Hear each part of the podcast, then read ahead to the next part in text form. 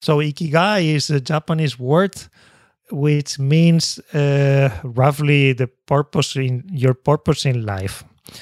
Or what is the what is that thing that is worthwhile doing for you and what that you're looking forward to do when you wake up in the morning and you're looking forward to your day? You wake up in the morning and you jump from the bed and yes this is going to be an amazing day because of this that this thing that's that's your ikigai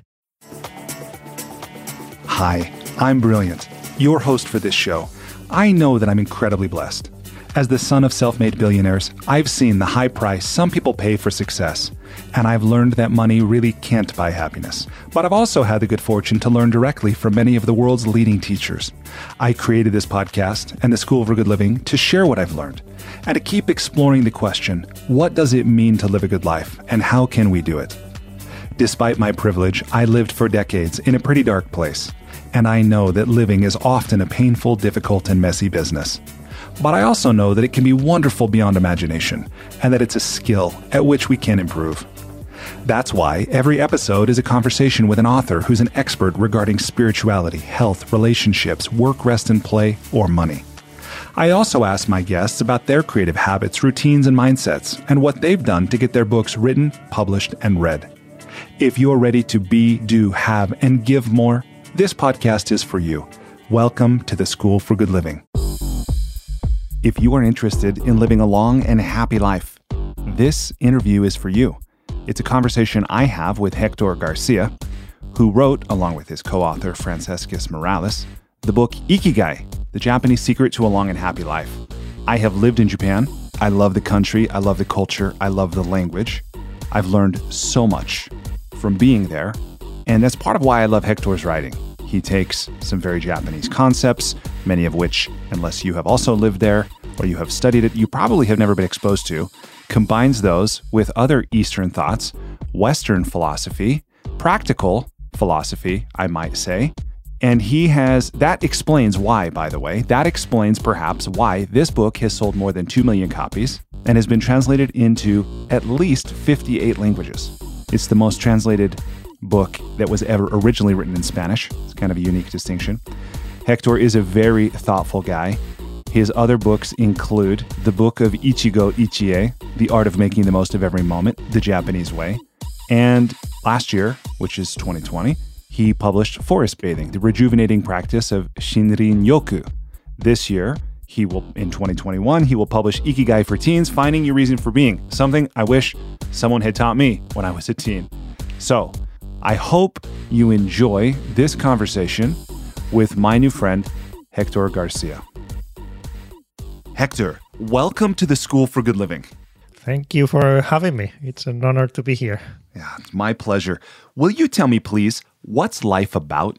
I don't know, but today I'm going to say to you that I feel like it's about uh, discovering what is all this about so it's about discovering the what's this universe about and also about another component that's 50% I think and the other 50% is discovering what we ourselves are about which sounds both I think it are very difficult. Knowing what's uh, everything about and knowing what you are about.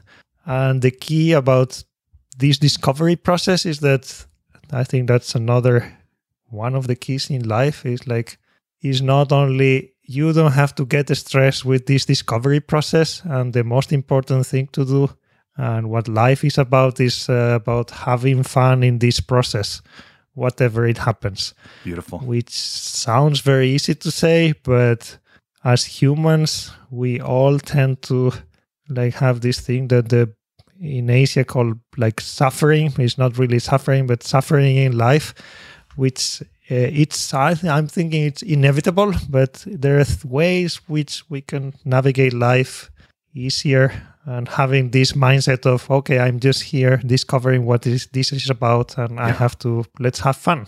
Beautiful. Okay. So, if I ask you this first big question about what life's about, and then that other 50% that you mentioned about discovering ourselves. What have you discovered about yourself? Who are you? What is your work? How do you describe yourself? Okay, that's that's even more difficult than the previous one. I realized that. So one, I, I think like everyone, I've been having many phases in my life where you realize things about yourself, and you notice that it's not at some point you you are having phases in life. You are having more self awareness. Uh, so when you are three years old, you are not very aware. You like you are even a human being. You even like there's some people who have memories from really really childhood, but it's rare. And then when you are five years old, ten years old, you're 15, you are realizing more things. You you are very confused about the world. You start having like many crazy emotions. We develop uh, like sexuality. You are in your 20s and you are thrown into the world and you are not you're supposed to be an adult through the process you can be mindlessly sometimes you get i see it as it is extremely difficult to to know who you are by just asking uh, asking yourself who i am who i am which this is also one technique but this is one of those the hardest. You can read books about buddhist and and meditation and there's all these techniques. That's one path and that's okay. But i think for the rest of us you can use that too like as one the rest of us i think it's very important uh, friend, it might sound like a cliche but friends and family and observing what's going around you but because that's that can give you lots of clues about who you are. So the way your friends are treating you the way you are behaving and start noticing how you're behaving if you are starting in a new job like what type of role you are taking and that might you might see patterns in your life. When you were a kid and when you are working in a company or when you are working in an association maybe you have a tendency to always be the leader or be the person who is sitting there thinking. You have these tendencies. And in myself now going back to the question i've noticed that some some things i have some tendencies which are interesting because i didn't i'm i'm noticing them through time. Uh, and i like my technique i've tried all kinds of things these days like by reading books and by people like i've tried like uh, meditation thinking by myself asking friends and for me the best way is writing in a diary I've been doing that since I was I think since I was 10 years old, I've been writing a diary. Wow. Is this daily, every single day? Or I, I wouldn't say I, I don't write I haven't written every day since I am 10 years old, mm-hmm. but I would say that every year I've written some kind of diary at least I don't know 100 days each year. Is is something I I tend to write in my diary when I when I'm having a either a very good day or a very bad day. if I'm having normal days, maybe there are 15 days that I don't write a diary. And then if there is a super a beautiful day, then and then by reading myself, I discover okay, this is how I was. This is these are the things I was worried or about like 10 years ago, or I thought were important. And you realize that some things repeat and some others disappear from your worries. And for me, what I've this like I've noticed that I have this when I'm around people, I'm always like the kinds now because you are asking I'm in an interview, so this is ah. very easy for me. So I have to talk, but I'm usually the quiet one when I'm in a group eh, of people. So I have like yeah, that's one of my tendencies. Uh, another one is that I'm very I get very curious about everything which this can be a good thing or a bad thing. I can get into whatever. If you if you brilliant, brilliant, you you inspire me. But I didn't ask you how to pronounce your name. But if you inspire me to do something, and you convince me a lot, like you might put me into a a new kind of. I get obsessed with things, so that's another one. What's something that you've been obsessed with lately? uh, lately. This is going to sound weird, but I'm going back to maybe we can go. I'm going back to one of the things I've left. I'm from the generation I was born at the beginning of the 80s. And I'm the, the generation that I, I was brought up like playing the first video games that were cool. I think Nintendo Super Mario. Oh yeah, like the 8 bit system. Yes. So Zelda, Duck Hunt. and Mario. I was, I'm gonna be yes, yes. So, and one of my dreams has been always like I want to create a video game. So I also have this tendency of I like creating things, Mhm. and I've used that to until now. I've been very focused on writing, and that's another one of my. I, I like writing. It helps my souls for some some reason. Like put I put things in order. Like I need to write things, and that's my creative pursuit. But sometime in the future, I want to create a video game because I think it combines elements these days. You can. It's almost like a movie. You can tell a story. It's like an interactive. So I'm thinking like an interactive novel or something like that and make it into a video game. But yeah, I don't know. At, at the moment, it's an obsession. Okay. So what I'm taking away so far, and you can add to or correct by all means, but we've got writer. So we know you're Yes. you're a writer from the age of ten. We also know that you are uh, a photographer. You've got a beautiful Instagram feed Uh, where you take the photos. That's another thing that I got very, very obsessed, and I think I I think that's that was Japan. In Japan is there are many many amazing photographers in Tokyo, so that got me into photography, which it's I think is an artistic. It helped my. I'm very like I, I was trained as an engineer, so it's very like one, two, three. And photography is something that you can use. I recommend for anyone who is like an engineer or very because you can use cameras also as a very techy device but the, when you have to shoot the photo you have to use other parts of your brain which i think that's that's very yeah and it's not the important i've seen amazing photographers taking with the crappiest camera you can take the most amazing pictures it's not Yeah. it's not the camera yeah, that's right. These days, the phone or the camera does just about all the hard work if you want it to.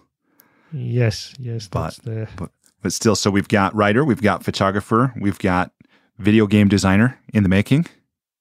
Uh yes, that's a lot of pressure now. aspiring. Your your online bio Yes. says aspiring philosopher, but I think you Ah, could dispense with aspiring. I think philosopher. Boom, mission accomplished. Uh, I have to I think maybe my brother my brother probably will listen to this podcast. I have to blame my brother for that one. I was not writing I wrote first in my not as I wrote philosopher, but my brother said that was too much. They're like aspiring, it's, you know, because it's like I cons- and I think he's right, my brother. To be fair, I think for me, philosopher is a very to become a true philosopher.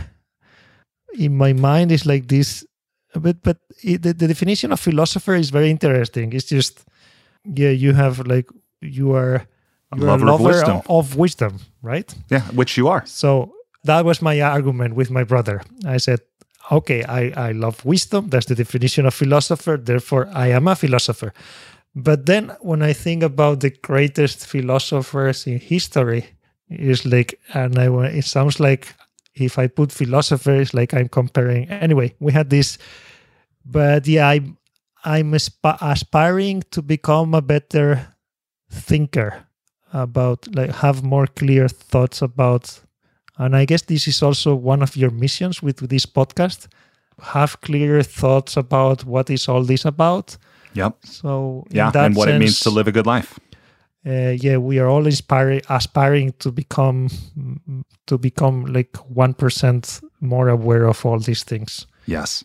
Yeah, and as part of why I love your writing, I've I read Ikigai, The Japanese Secret to a Long and Happy Life, which I know you wrote a few years ago. But congratulations on this book for a couple reasons. I understand this is the most translated book ever written originally in Spanish, which is a unusual distinction, but a pretty cool one. yes it is very i'm still i don't know what to make of it i think it's it's thanks to the internet because we've like there's many many it's an interesting there are many many publishers in many like countries that you don't know even know about I, i've been learning about world geography that they just contact me through Instagram and then okay, I want to publish the book here. And I think this couldn't happen like 30 years ago. Like uh, if a book I write originally in a Spanish language, so 30 years ago it was much more difficult. Maybe a book in Spain would never get out. So it, I think it's an amazing time to.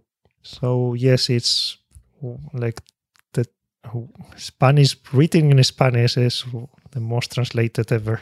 Yeah, that's fantastic. And that this book has gone on to sell more than 2 million copies. It's been a bestseller in India for the last few months, I understand, which is pretty cool. Uh, now, yeah, well, now latest news is I it, it has been the most sold book in India in 2020. That's amazing. We've got the official above which when I think about it is also weird. It's above everything. It's like yeah. more more than I always use Harry Potter is more than it seems Harry Potter is not even popular in India. So that's amazing. Like well there's a lot of I think with that book there's a lot of cultural things that probably don't cross over. But the yes, but I don't. Maybe this is a question. Uh, why do you think you you also have been traveling and living all around the world? Why do you think Indians? Because from those two million copies that you say, like half of the half of it it's in India, like a million a million copies. Why do you think that Ikigai resonates so much with Indian culture? Is something I've been asking now to all my Indian friends, and no one gives me a, an answer. It's very yeah. Well, mysterious. That, it is an interesting question, and I think part of what it points to is the universality of the message, right? And so that's one thing. But as we know, you know, that India, with a rich spiritual tradition, is what the way I see it, at least, is curious and inclusive. It's not like, hey, we have the truth and everyone else is wrong, so we're not going to read what what people outside of our borders have to say, but instead, there's this thirst for knowledge and spirituality. And I think your book does such a unique thing of combining Eastern thought with Western philosophy that it's something new. I don't, at least I'm not familiar with other books that quite strike that chord. And I don't know that that's the answer, but. That's true. I think that's, this is one of the best answers I've been given. That's okay. So the Indian, yeah, the Indian are very, they are very open. They're almost, they, but they are very, sometimes they are, seem like very childlike and hey, hey, hey. But that makes them a culture that it's like absorbing information from everyone. Yeah, uh, I think so because so like in my observation of the Indian culture, science. See, in in the West or at least in the United States, in my view, we put spirituality on one end of a spectrum and science on the other, and we almost see them as opposites. Whereas in India, they do see them as distinct things, but instead of being on either end, they're right next to each other. So, this kind of view of saying, look, science and spirituality in some ways are companions, they're not opposites.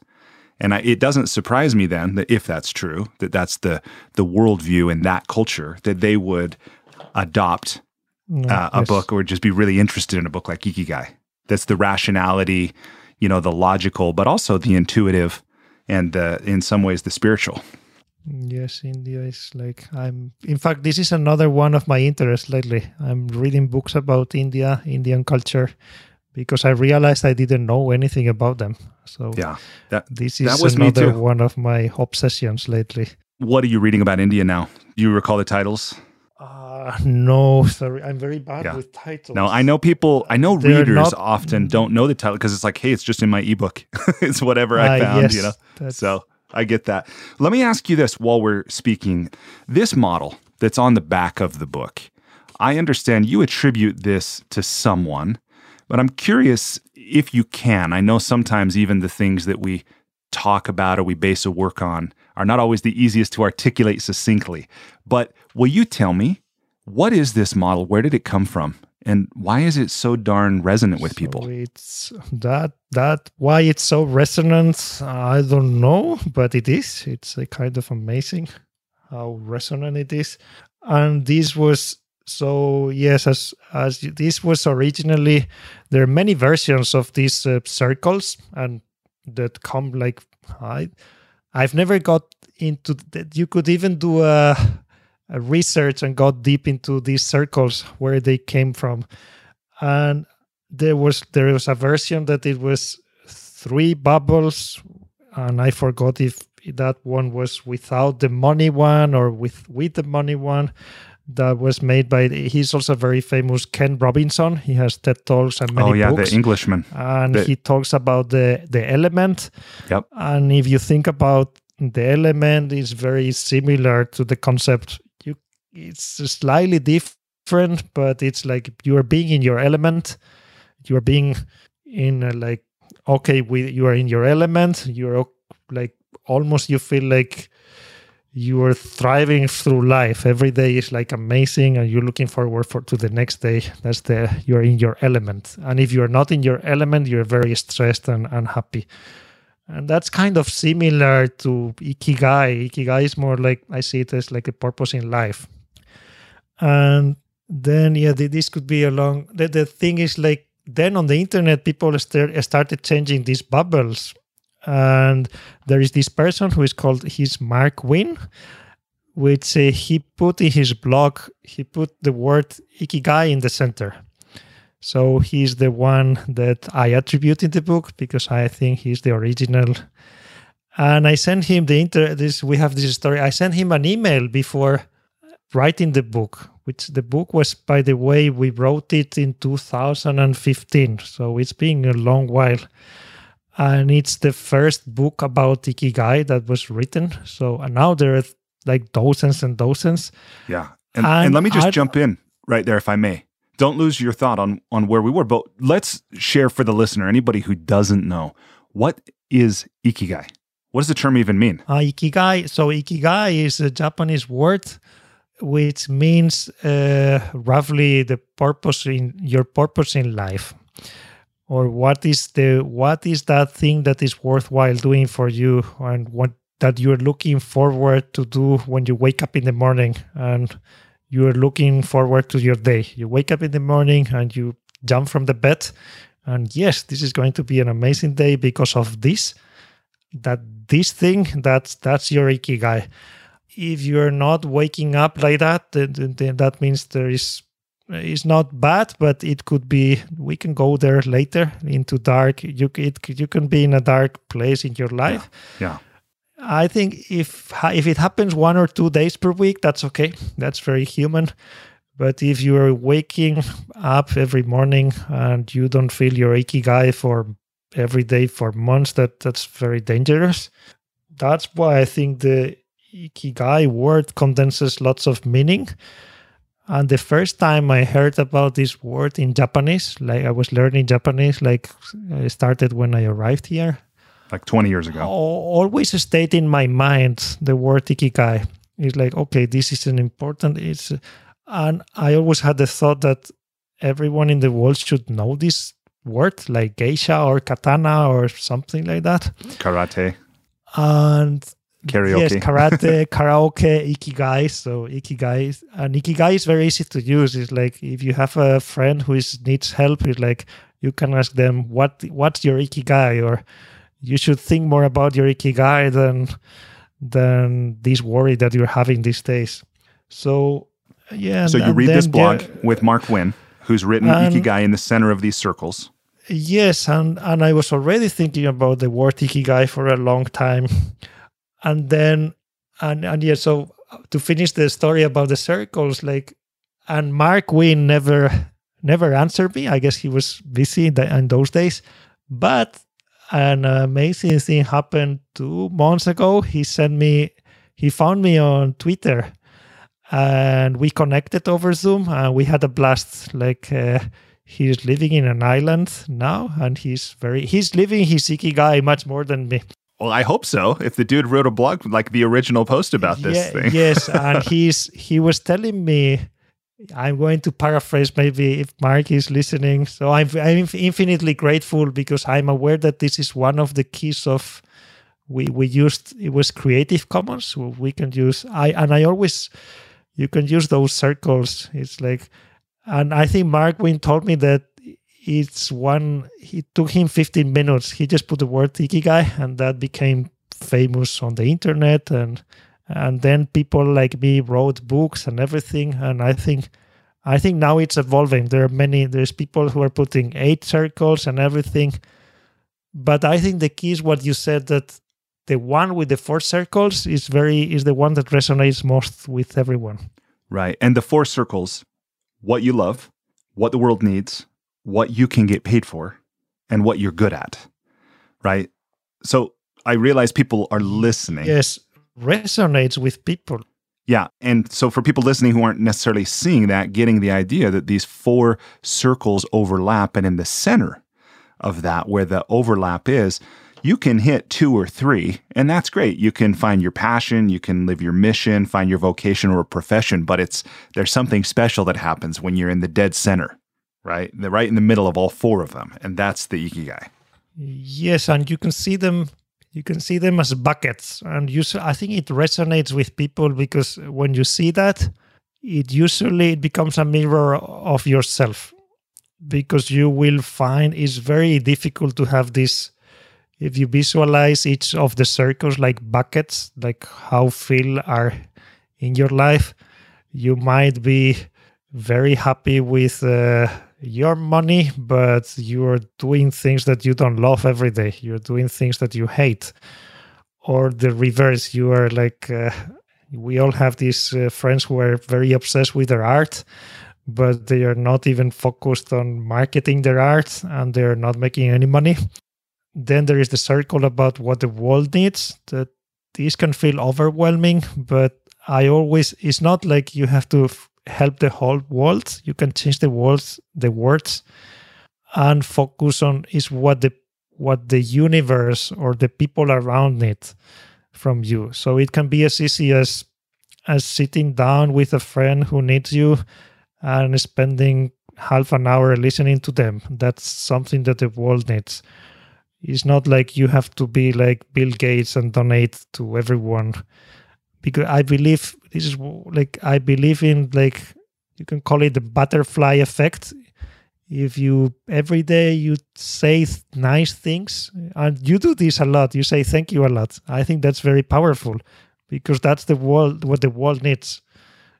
That has a that will make me feel good because you said many and then because I feel good that will have effects. I will start saying more thank you to everyone around me, like maybe today or tomorrow.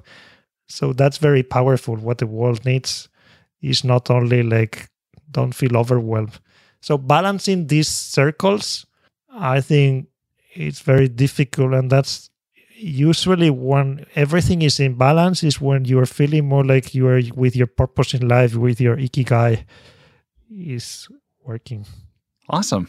So, what, in your experience, in your research, in your just observation, what is the biggest impediment to people living their ikigai, to finding and living it? Okay, that's another difficult. The biggest, I, I think there are many. I think the the most, I think that the the most common this has been also like talking. I've been talking. I've been in Zoom calls with thousands of Indians last year, me and, and my co author, Francesc. And one of the, so in India, and I think this is true for everyone, like it sounds very, like at the end of the day, and it is without feeling like in our, like, there is a, always a struggle of like, there are restrictions in life. So you see these circles and say, okay, Hector, that's very nice, but but I want to. My ikigai is uh, playing the guitar, but I can only make uh, a uh, hundred dollars playing my local bar here in my Indian city, and I have to do my. I have to struggle doing my job because I have a family with. There are all these restrictions, right? And I think the the most difficult thing for everyone is to balance, and the more when you come to the, an adult life, these restrictions can start overwhelming us.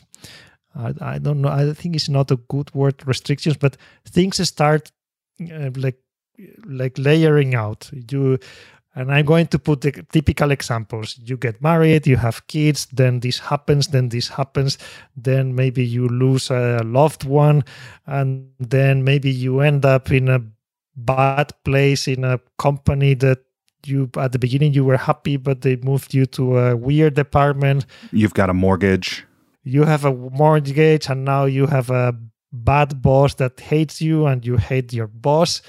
And then like all these things and this can be this is like the worst example but as a micro example you can also get your life now. And i'm sure there are these little things that are kind of like okay this is i would love my ikigai would be i don't know traveling around the world and writing books and blah blah blah but there are these things that i have to, you have to deal with Right. so I think that's the most difficult thing that people find, and the, I think the key is that, that that's okay. That's that happens to everyone. It's like we we always think.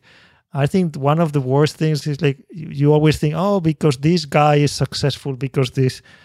I always say like I think this say we have this saying in Spain is like, or maybe you have it in English too that the garden from your neighbor always looks more green. Yeah. We say the grass is always greener Ah, on the other side a- of the fence. So I think that's very. I like that a lot because Yeah. probably maybe you you think he, but if you put yourself in the life of that person, it be, it would be even worse. So I really believe in something like slowing down and appreciating all the good things that we have. Start changing, shifting your perspective. Maybe maybe your boss is not as bad as you think. If you shift your perspective, maybe things change a little bit. You can start looking for an alternative. You can start playing with those restrictions that are appearing in your life and to start changing changing your life and moving forward to a better path. The bad things happen when we get stagnated. We get so stressed with everything that is happening in our life. We we stop and then that's that's when things can go wrong so i think that's if you want to i think that's one of the most struggle with uh, ikigai and life in general Is an ikigai in your in your understanding is does our ikigai change? Or is it is it one thing? Does it evolve? Is it do we just find different forms to express it? Like because it sounds so clean to go hey just find your ikigai Mm, and you wake uh, up every uh, and you'll yeah, be no, no. excited right? So i disagree with that. I think another yeah i think it changed like ano- one of the keys of how we wrote the book is we didn't want to and i think this is might be one of the reasons why it's popular the book we didn't want to put the definition a very clear it's open on purpose because we realized that the way that's also depending on the person and the culture uh, the way people see purpose and ikigai in general is very different. There is always this thing purpose is discover on, or you create your purpose. So is do you discover your ikigai and then you are happy forever or do you create your ikigai by struggling? And I think my so we don't my personal opinion, but this is not written in the book, is that you have to create your ikigai. But I'm also okay with people who believe that is you have to discover it. It's somewhere. I'm okay with that as long as you you do steps to discovering it, because at the end of the day, the end result will be the same. You will be more connected with things that you enjoy and you are helping people around you. And the end result is like you and people around you will be happier. So what you believe about these things is is not that important. The important thing is that you are heading to you keep it in mind. You you don't lose you don't end up I see the exact opposite of ikigai will be like so if you can have you can have this vision of 100% ikigai in your life or 100% nihilism. So it's zero and 100% nihilism is very dangerous because it's basically it's like uh, like it's basically suicide. There is no meaning. It's like zero meaning in your life. And that's very very dangerous. Like people underestimate how dangerous can that be. I lived so, in that place for a long time. uh, so that maybe you can say like that's very you, you know how it is. And it's it's not easy to, to going back to the previous question it is very difficult to move the needle like to get out. That's the most difficult thing. But in the moment you are aware that this this is there and getting out of there is the difficult even if you're aware of it it's like ah yeah nice you're telling me but but at least keep it in mind.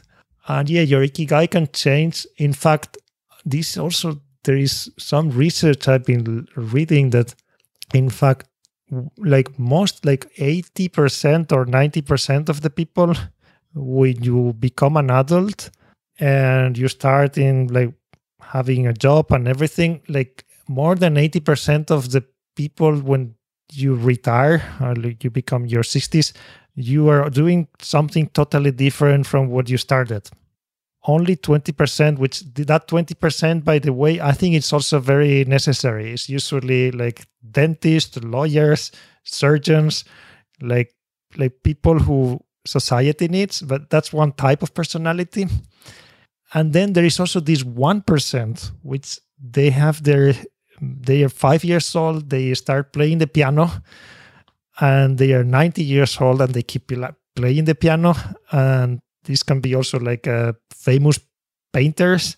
Yeah. That's also amazing. I always think of justin bieber with this example. Yes that's that's amazing. And these people exist in the world but uh, as we said before it's like the, the green the grass like grass is not like having the uh, admiring this type of people is amazing.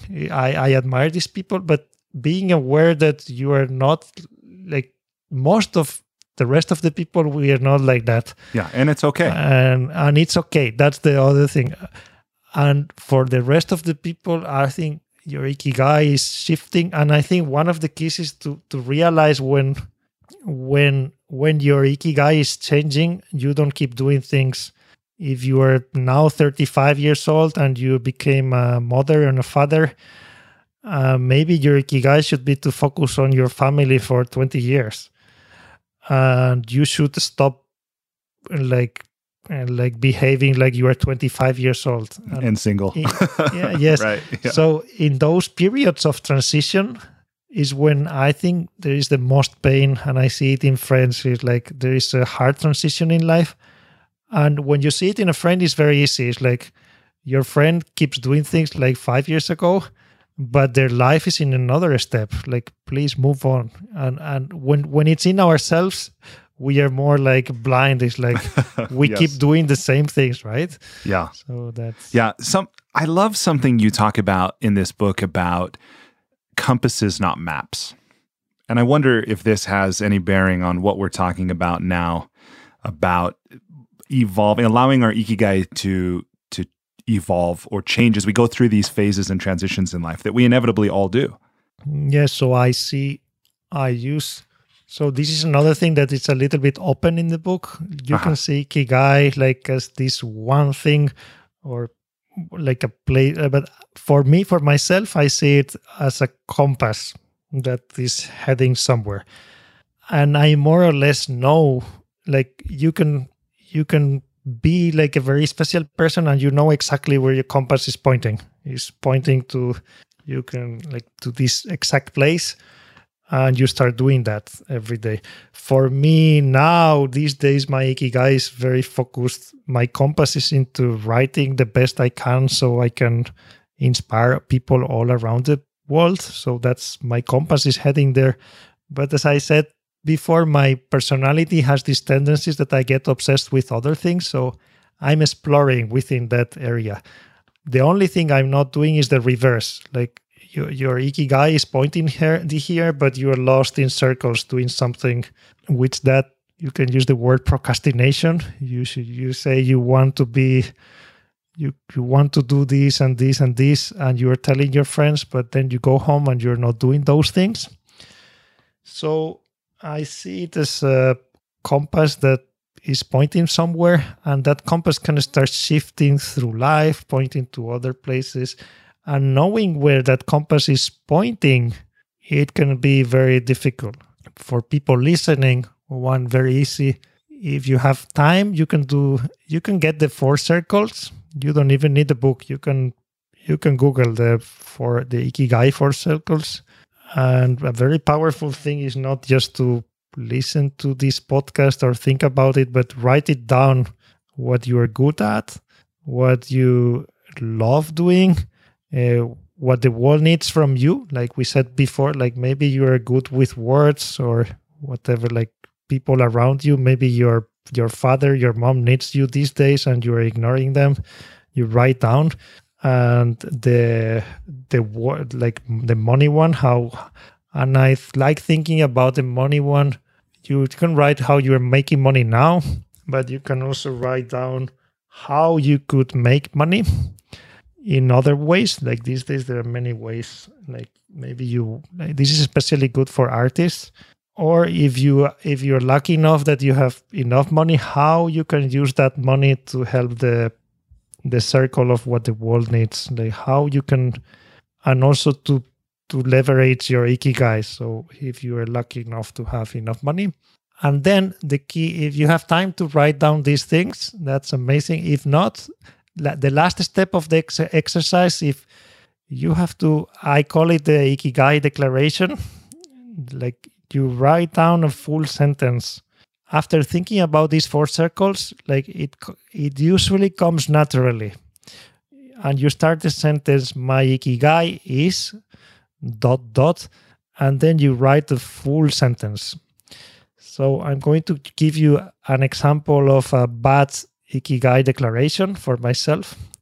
It would be my ikigai is writing.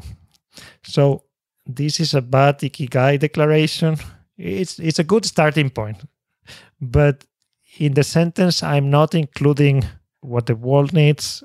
I'm not including the money. If i'm just writing my diary for all my life and i'm not sharing it with the world it's a very it's just an egoistic thing for myself. So a better ikigai is uh, my, my ikigai is is writing the best i can while enjoying it and writing the best words I can so people around the world will be inspired by my words. And as a consequence, I will I will have enough money to have a living. So this is very long and you can make your own version, like putting together all the pieces. What I love about that is that it starts to provide some real clarity right and even yes. if it's it's vague i mean to start somewhere by and the power of making a declaration Yes, and you and you write it down because I realize I've never, in fact, I've never written. I wrote the book Ikigai, but I had never done this exercise myself. So I've never in my life written down what my the purpose of my life is. And I think most of the listeners, maybe I'm wrong. Like maybe you have amazing listeners. We have we are going through life without writing down what is our life about yeah. So just get some time and write it down, and then you will have a better guess of where your compass is is heading. If you want to visualize it, visualize it as a compass. So. No, that's awesome. And the thing too that you write in this book about our intuition and our you say our intuition and curiosity are very powerful internal compasses to help us connect with our ikigai. Mm, yes. So I love that about trusting, you know, listening slowing down, noticing, paying attention to our intuition and our curiosity. Something else I want to ask you about about what makes this challenging for people to find that clarity. I want to ask you about this term kaika, which you write is sometimes the most difficult part, setting aside other people's demands to make room for our passion, allowing the reasons we feel we were put on the earth to begin to blossom. But I, so I've just written a sentence from your book. But what is kaika? How do you understand that? Mm, kaika, this is another. It's like we we got inspiration for this one from the Japanese sakura blossom. So, and this is also a metaphor. Like we we play with many metaphors because I think the metaphors can help us to to focus on, on things, like to get clarity on what you should. And kaika is like in Japanese is like sakura has different phases of uh, of blossom, and kaika is when you're fully blossomed. So to reach that state of like you are in full blossom, and yes, that that's the that's that's the purpose of uh, like another one of those Japanese words that we wanted to put out there. Awesome, yeah, and um, okay, so I'm going to keep us moving. One last thing I want to ask you about in this section. I know I haven't asked you about the forest bathing. I haven't asked you about ichigo, ichigai. Is that Uh, Yeah, Ichigo Ichigai. Uh, right? yes. And then I understand you have ikigai for teens coming out this year too. About the time this comes out. Ah, yes, we we wrote this. I don't know. Well, we felt a little. We we didn't plan after the release of Ikigai. We felt the response. This may be. See, this is where for ourselves too is like we felt the responsibility. Sometimes you have to, even if you want to have to do other things in life, you have the responsibility to do things. So we felt the responsibility that we have to write more about ikigai and like have like a philosophy around it. We have a second which is called the ikigai journey. So this is going to be a little bit of sales, like like ikigai, the original book. It's uh, published by Penguin. It has this is the one that that you have with the the blue cover, and it's where we set the basics we, we set the idea of how important it is ikigai and we go to okinawa to the where they live the longest in the world and we interview all the old people in okinawa and we ask them about their ikigai and what are the secrets of having a long and happy life because that's a very important thing you want to be only being healthy you want to have a long life and the problem with uh, the first book we got, and this is from American American culture. The rest of the world didn't have this problem, but from the US, one of the biggest feedbacks that we had is that in our first book there is no actionable items, which this is a very I'm going to say this is a very American thing. You need Yeah. the actionable items. Were saying, Like- "What? How do I use it? What do I do with yes, it?" exactly. So so I'm gonna give you that. Like for that, we wrote this one a next book, which is called the Ikigai Journey, which is focused only on that, and that was published in the middle of like last year, and it's still yeah it's it's available in the US, the Ikigai Journey, and it's 35. It's a it's 35 exercise, exercises to help you uh, navigate and try to discover your ikigai and it's organized also to make the the book fun is every every section is like a stage you're traveling with us around japan. So it's like a trip around japan. Uh, it has a little bit of like travel log. Like you feel like you're in in japan and you are developing your it has 35 exercises. And the last one is the one i described uh, before here. Is like you write down your ikigai uh, your purpose in life. But uh, like yeah so that's and now for ne- the the next request was like we need something for younger people which i i feel like these days also my generation or maybe your like from your generation we are having it seems like we are having like all this wealth and technology and everything is possible. But the contradiction is and this is how i felt and i think most of millennials and the next generation i don't know how they're the next generation of millennials we are feeling is i think the common feeling is like we have all these possibilities and we have all this amazing education. And i think now most of the people like you might have some struggles with money but it's not the main i think in the 70s and 80s it was more like a struggle it's like okay we have to think how to finish. So we have all these things and i think we are lost in possibilities and we get confused about life. It's like and this is in fact how ikigai starts also with uh, uh, my my brother telling me i don't know what to do with life. And i think that's uh, it resonates with many people. It's like okay yes i've been doing all these things but what do i do with my life? Which is very important question to make to yourself. And that's why we're focusing, we are publishing a book uh, in this year that is Ikigai for Teens, which has a language that is much easier to read for I think even if you are 10 years old you can read the book. And it brings you it tells you the importance of having purpose in life from which I think is something that I was never taught in school. Like it was and I think it's if you think about it this is also you said like like ikigai I see the way we've laid out we also not the very I think we have some original ideas, but most of our ideas are from the the the background of the ikigai philosophy that we lay out in our books is very existentialism, basically. It's like you can believe whatever, and I think that's why it resonates with any culture in the world. You can believe whatever you want. You can believe in any religion. You can believe like any gods. Uh, you can live in any culture. Whatever you want to believe, you can believe in many lives. Like whatever you believe, that's okay.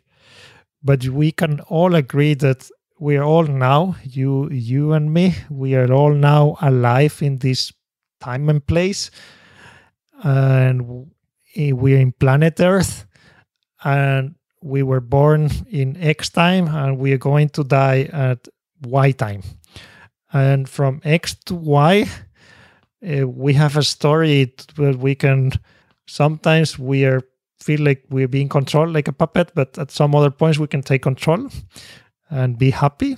So existentialism is like focusing on that fact that we can all agree what was before we were born and what will happen after we were dead like that i leave that to other people I like focusing on this uh, like existentialism. We are here, and that's where the ikigai philosophy is all. All the bricks are together there. Like the ikigai for teens will be also focused on that on on having which i think is also your podcast title is on having a good life where we are like here yeah this it, this was something no one had suggested to me either when i was that age and I sometimes wish I could run like a parallel, like simultaneous reality and see if my life had followed that path. How might it be different? Uh, you know, I like this. See, this is this is I like this exercise, but you, usually if you if you do that, you realize, and this is an interesting. That's that's an exercise that I like thinking. But if you do that, you wouldn't be I think the end thought for me always is like, what if when I was this, I would have done this? But then you realize it is like these time machine movies, right? You realize that a little change or thing that you would would have huge consequences in the future. And then you would you wouldn't be the same person that you are today, which I think I, I don't know if you are now in a like you should be like you and then you you feel like you could be a totally different person. And that's okay to think about it. And maybe the but i think the other exercise that is also very powerful you can think about that but you can think that i also believe that it's never i love people who they they are in their 80s and they start a new hobby so i think you you can do the same exercises now it's like okay if brilliant from like 20 years from now came today, what would Brilliant tell me? Yeah. Which yeah. is like, like, hey, dude, you should start doing this because that will accumulate, or you should stop doing this. And but yeah, I agree. I also have the same thoughts. It's like, and that because it's like, but if you have that idea since you were 15 years old, I think it can be very powerful for a person to I don't think you ever waste time in your life because maybe the years that were not that good, they, they taught you a lesson. I, I like thinking like that. Yeah, I agree. I like that too. Let me transition our conversation to let me shift gears to go to the enlightening lightning round. So if you're good with that, okay. a series, a variety of questions on uh, many different topics The my aim on this is for the most part just to ask the question and stand aside. But you're welcome to answer as long as you want. okay? All right. So, question number 1. Please complete the following sentence with something other than a box of chocolates. Life is like a like a long trip in a country or a place or a planet that we've never been. Okay. Question number two What important truth do very few people agree with you on? I don't know. I think I tend to be a very agreeable. I tend to. I tend to be very accept acceptical. I tend to. What would be a good example of this? That I'm very. Sometimes I very. I'm very stubborn with things that I really believe. I think one that sometimes people. I believe that every person, almost except in some areas, every person can become at least maybe not one of the top in the world, but you can become like one of the top 5% if you put effort in almost anything. Except some areas that in a sport, maybe if you and me, we want to get uh, into running 100 meters and become maybe we will never there's some genetics there's some limitations for some areas in life or if you want to become a surgeon maybe you are not the right but for 99% of things if you really focus on something if you want to become a musician if you want to become an artist if you want to become an engineer i believe that because many people believe no i'm not good at math and i think that most of the times is bad it's i think that's those are fake beliefs put by others in our minds and it's not true so that's something if you work on something, I believe you can become good at almost anything, any human being. I think so too. Okay, question number three. If you were required every day for the rest of your life to wear a t shirt with a slogan on it, or a phrase, or a saying, or a quote, or a quip, what would the shirt say? Do it. Okay. Question number four. what book, other than one of your own, have you gifted or recommended most often? I like Murakami Haruki a lot, a Japanese novelist. So probably it would be a Murakami Haruki novel, which I think I think we were saying before about philosophy. He's a philosopher without himself knowing it, and he also he's a novelist, but you can read his novels in many layers. And maybe I always recommend Murakami Haruki. You just just get one novel, you read it, if you don't like it, just forget about him. But if you like, there's these two type of people in the world: people who like Murakami Haruki and you don't like it. if you if you don't like it, that's okay. You can. Yeah. But if you like it, I can assure you that you will enjoy almost you you will have fun for years reading his novels. That's awesome. It I've only ever read one of his books, and it wasn't a novel. It was his book. I think it's what I talk about when I talk running, about running. When you, when you you're running, yes. Yeah, I read that, and I really liked it, but I never did read his fiction. I think okay, then then this is. I'm going to give you a to do. okay, I'm ready. What is it? Eh, what? The, just get get any like get a Murakami Haruki novel Okay. And don't don't get Norwegian Wood, which is the most popular, and I okay. think it's the most overrated. Get another one. I, I okay. think you will like Kafka on the Shore. Okay. I don't know like Kafka on the Shore, and I think if you've lived in Japan, it will give you some nostalgia thoughts. And Kafka on the Shore, it's a novel where I think he understands. I've read many books in Japanese of Murakami, where he also nonfiction. Uh, he thinks it seems in the novels that he doesn't think very deeply, but he has friends who who are like famous Japanese psychologists.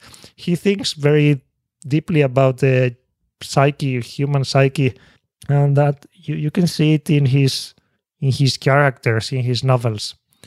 And in Kafka on the Shore, the protagonist, it seems like it's a very, very innocent person that is moving through life, like and things are happening to him, and it's a very an amazing. And you can think of each almost you can think of, of each character as, as different. Sometimes there's different opposites of what you, the reader, psyche has. Like you have this tendency in your, in your personality in this one. So I think Murakami Haruki's novels are very like they can bring emotions out of you. Like you can find even though they're totally surrealistic sometimes it has nothing to do. I think for me it has like the power to bring out hidden emotions inside me in a very indirect way and mysterious way. So that's why and if that works for you that if if doesn't work then you can just find another so yeah murakami haruki okay thank you for that Question number five. This one's about travel. You've traveled extensively. What's something you do when you travel or something you take with you to make your travel less painful or more enjoyable? One book. I I bring a physical book. That's why because yeah, I got bored. I got bored of the Kindle. So now I put like a real book in the backpack and that you go analog. and that becomes is a nice feeling because it feels like I have a partner in my it's an extra partner for those idle times when you're traveling. You have the the book, the real the physical book that is in your backpack. And if you want to drink water, you have to take the book out and then you start reading it. So it be it's very I I love having a book with me. Awesome. Number 6, what's something you've started or stopped doing in order to live or age well? And maybe I should ask you this in a, in a few months after you turn 40. ah, yes, I'm having this. I need your advice on this one. I don't, well, I don't know how old you are. You're, you're. I'm old enough. I have to do the math now. I'm going to be 44 this year. Okay, then you should. I need your advice. I'm going. I don't know. I think I went through. I haven't gone this. My, I I had, in fact, to connect the story of how Ikigai was written. I wrote the book Ikigai when I was 32. Uh, suddenly, I started feeling I got a, I call it a weird illness. After I was basically, I couldn't do anything for one, two years. This is a physical illness? Maybe a mental? It's a in- intestine, intestine. Oh, intestinal, okay but yeah, at the beginning they thought it was mental because they couldn't detect it. So it was a very it's a long story, but I suffer. The point is that those two years, and it was more than until I was diagnosed. And the illness is called SIBO, and it was one type of SIBO that it was very. So I was in the worst in my life, yeah, 2014, something like that, and that's where I met my co-author for Ikigai, and I explained him. He came to Tokyo to see me. He was like becoming a friend, and we were having a long walk. And he he's a famous novelist in Spain, and I explained him about the concept of Ikigai. In this long walk, he told me we have to write a book together because it will help you to heal yourself. And I was like, well, I was with all this it's uh, i have a real it's an interesting illness how is a book going to help me? And i would say it's it has helped me like 10% the doctors helped me another 10% and my life started getting better.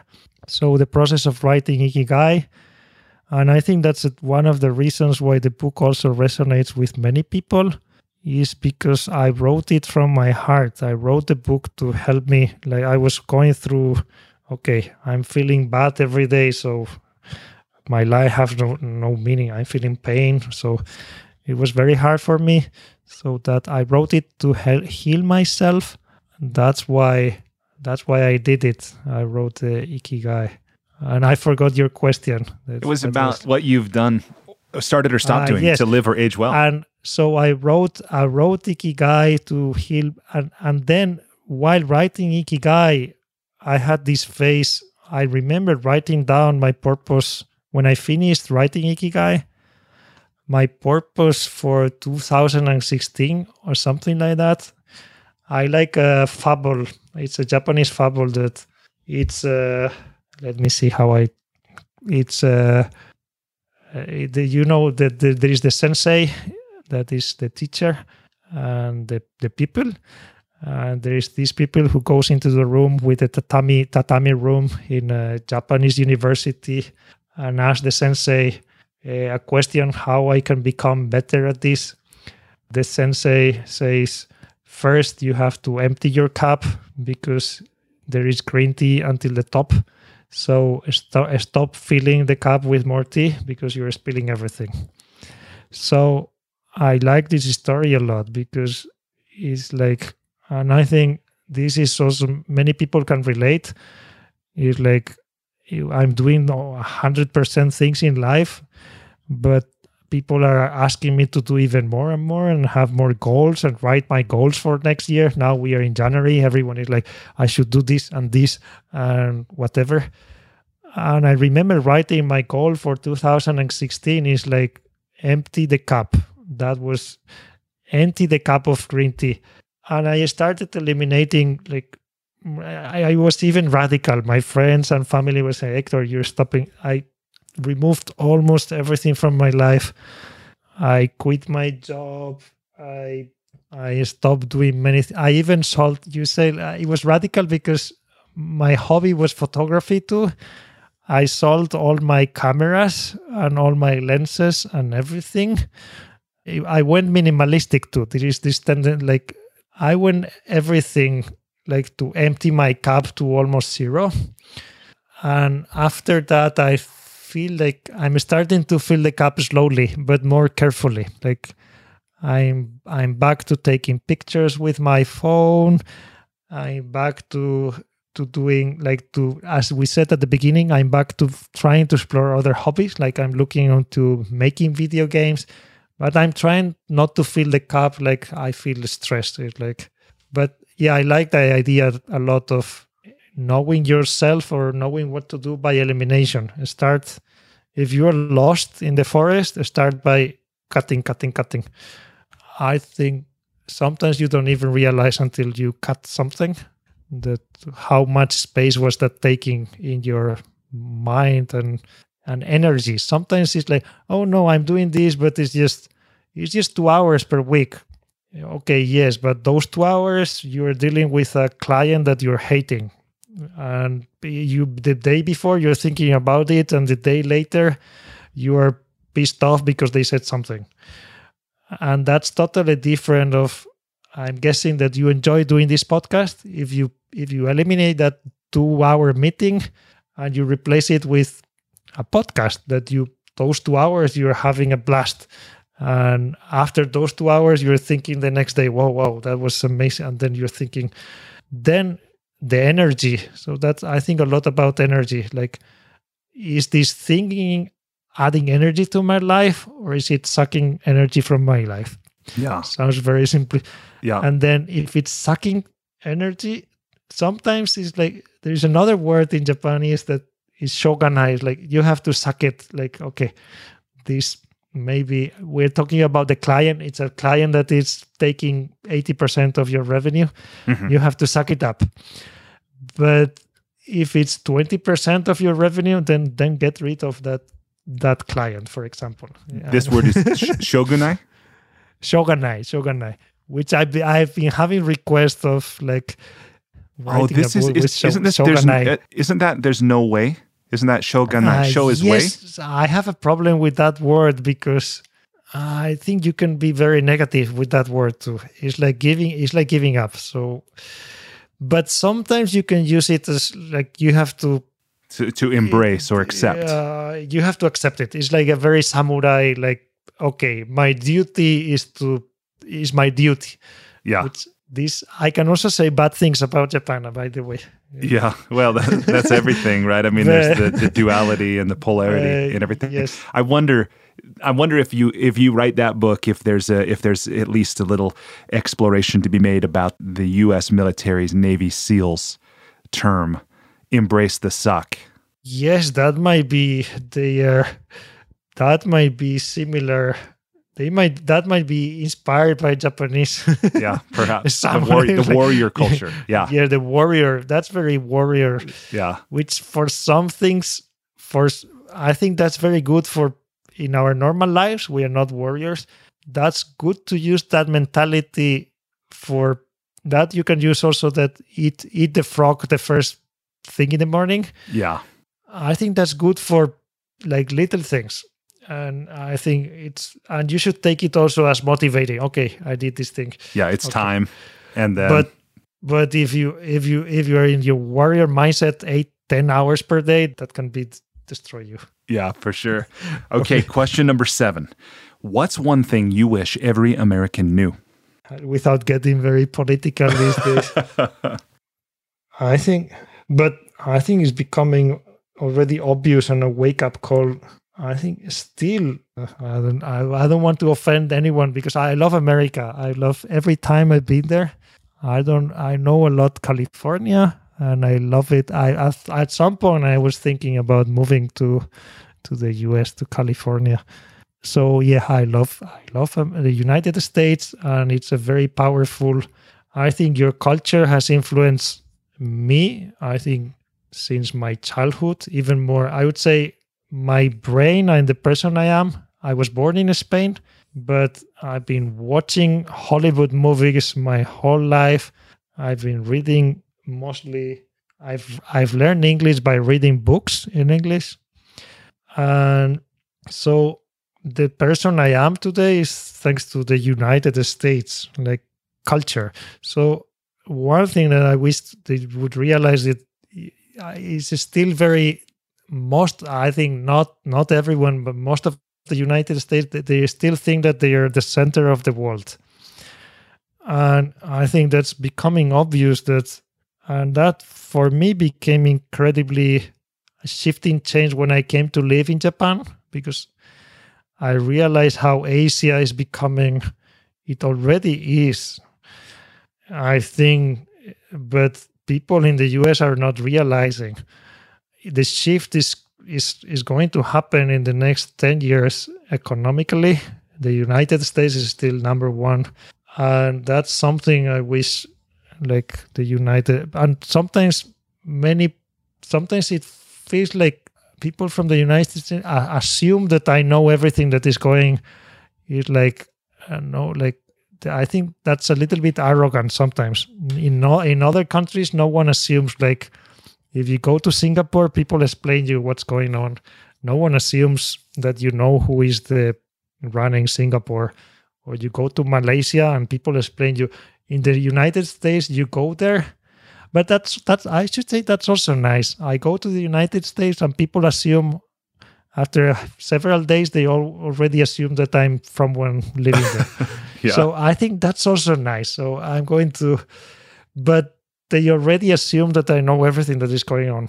Like so that's and i i would think that one thing that the united states has to keep to be be aware of how important culture is which that's becoming like how powerful. I think that's hollywood. Like it, it seems a little bit but it's very very powerful. And i think that's what differentiates uh, japan which economically now is less powerful than china and korea but japanese culture it's a very very powerful thing. I don't know powerful i don't like the word but it's very valuable in a culture. Now that the united states is becoming i think it's becoming is yeah so that's i don't know if you have thoughts there. You're talking about the Japanese culture, about the influence it has.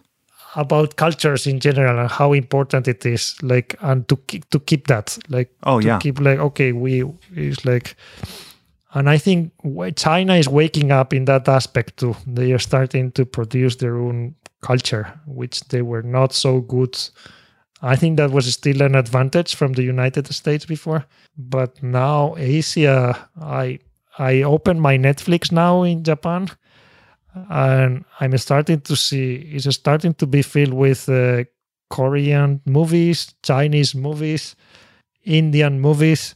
So uh, United States culture is disappearing for, from my Netflix. So Netflix is still an American company, but anyway, They're just their algorithms getting smarter. That that's all. Yes, it, yes, it is getting more like okay, they know I'm Japanese. Yeah. That that I have another problem with those algorithms. Oh yeah, yeah. That's its old whole other subject, isn't it? Okay. The last questions here. Number eight. What's the most important or useful thing you've ever learned about making relationships work? Okay, three things come to mind. One is like like don't you have to to make a relationship work you have to always there is a balance. You cannot be like 100% there is sometimes you have to give up.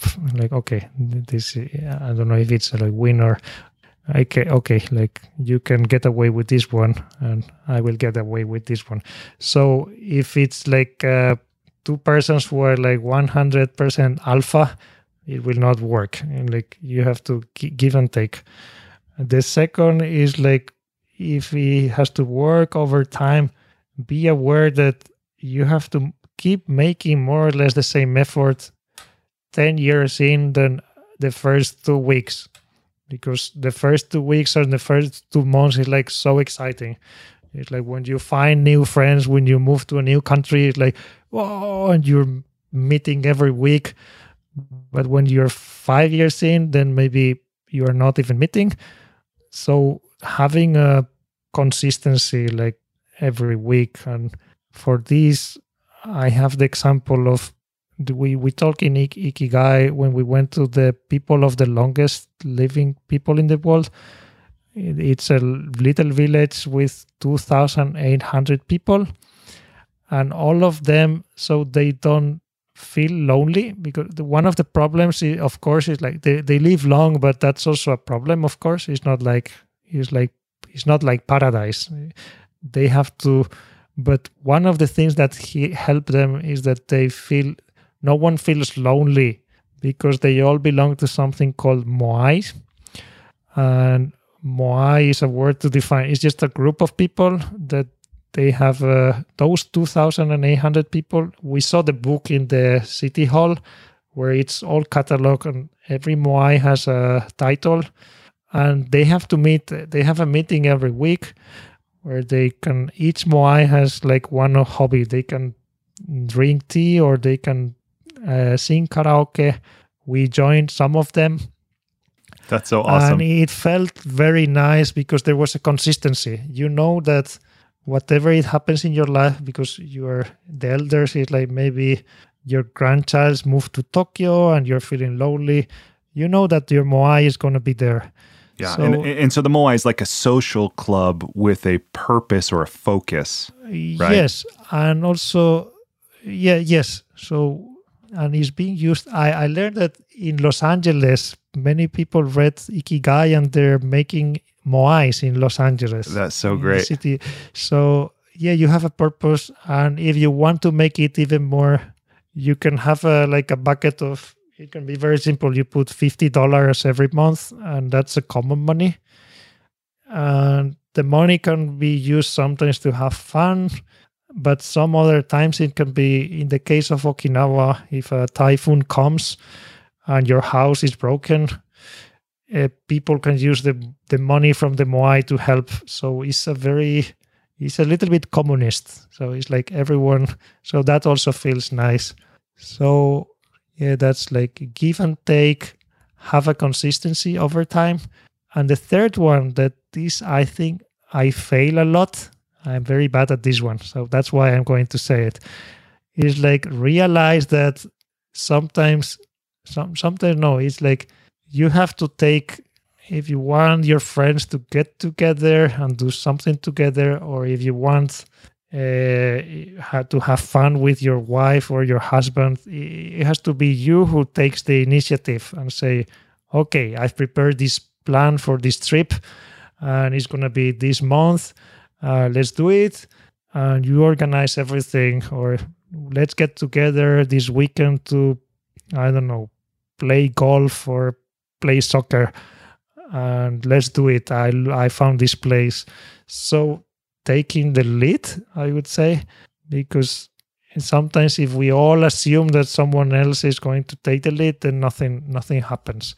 And we've all seen this like when the person who is the organizer in the group disappears then like things get weird. Like, Yeah. so Or it just this just like collapses and dissipates or or something. Fragments. which that's also i think that's also okay i think there is i also another the fourth one is like don't force things like people like sometimes you can get a little bit sad something i've been learning now that you know maybe more than me like older like people who like friends and family they will come and go more to your life depending on where you are and what they are and the ones who have to come back they will come back to you somehow and so just be aware of that um, just yeah um, like the that should be natural the natural flow.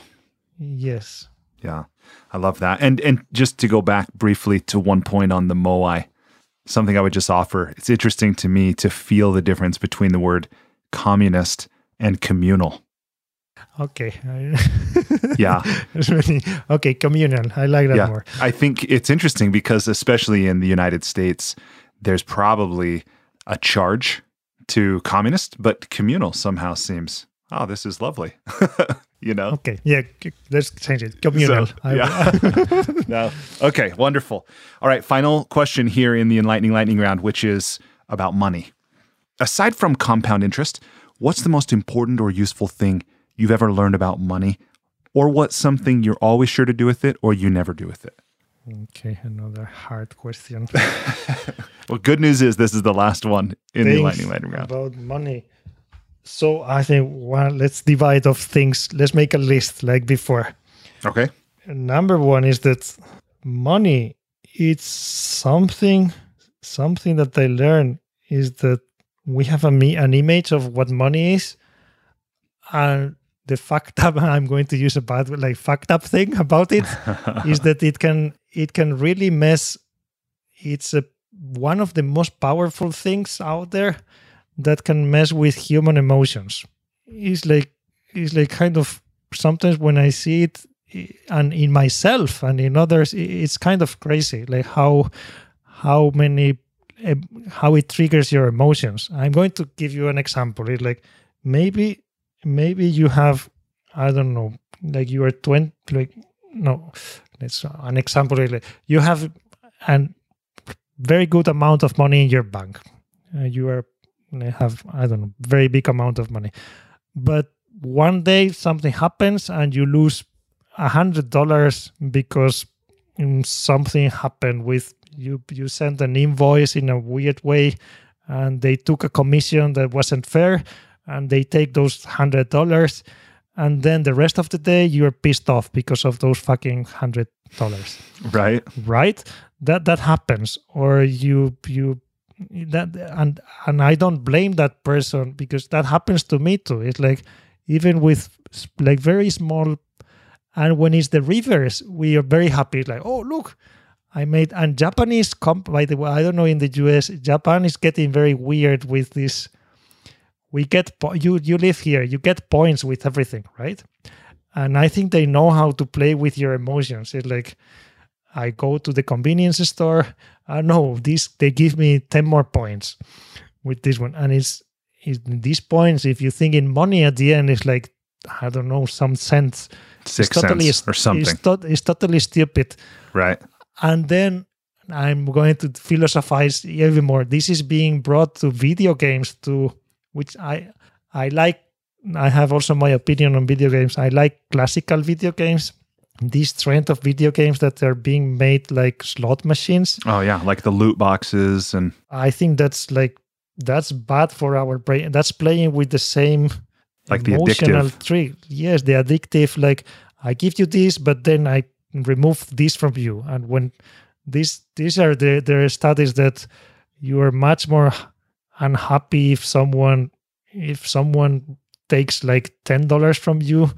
Sometimes you prefer you like I, I forgot experiments, but it's like we feel much worse if someone takes some someone from us that if we get like maybe a hundred dollars sometimes you prefer okay i'm i prefer not losing and that also if you start investing i've done my you know, like as a hobby, like investing in the markets, and that thing is very difficult to control. Like because you don't want to lose this, then you start doing stupid things like you keep.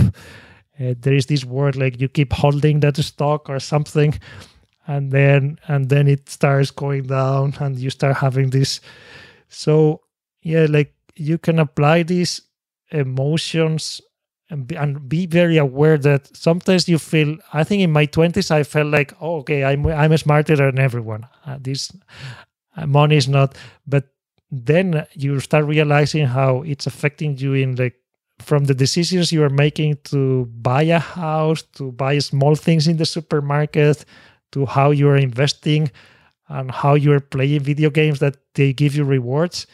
It's all the same systems so that's something being aware of those things i think is very important for for your i think it's not it's not about having more or less money it's about being being equally emotionally healthy with uh, a thousand dollars in the bank account and a hundred thousand dollars. It's just it's just a number there.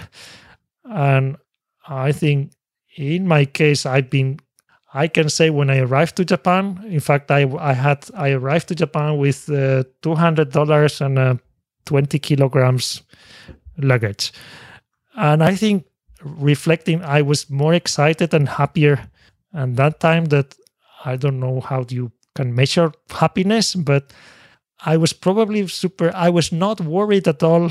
The thing is, like my worries about money were zero, which if I think about it now that I'm more like if now you tell me if someone tells me Héctor all the money in your bank account and you, everything is going to disappear you will have only $200 and you have to start a new life in this I don't know in Hawaii. I would totally freak out now but and, and, then you would by, adjust. Yes eventually. but, but this is this is the weird but when I was when I was 22 for some reason I was so confident or I didn't have this. And I think now the Héctor of now is different. Maybe is because I put I don't know what it is. Maybe you have thoughts on this.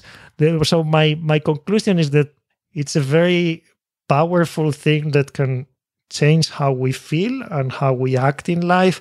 And it's uh, you have to realize that those, that's true for you and for the people around you. And you just have to navigate that and and and be aware of that. It's like it's not like yeah so.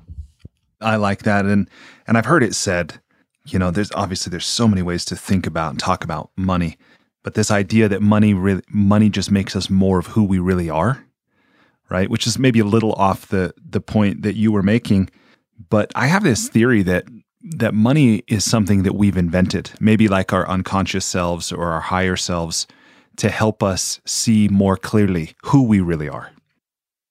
Mm-hmm. Right? Okay. Like, how do we choose to respond when certain things occur? And now we've created this agreement, you know, money. Ah, okay. It's a, it's a tool to navigate. Yeah. And the yes. same, you know, which is totally off I, I think I'll say I have another theory that we've we've essentially done the same thing with technology.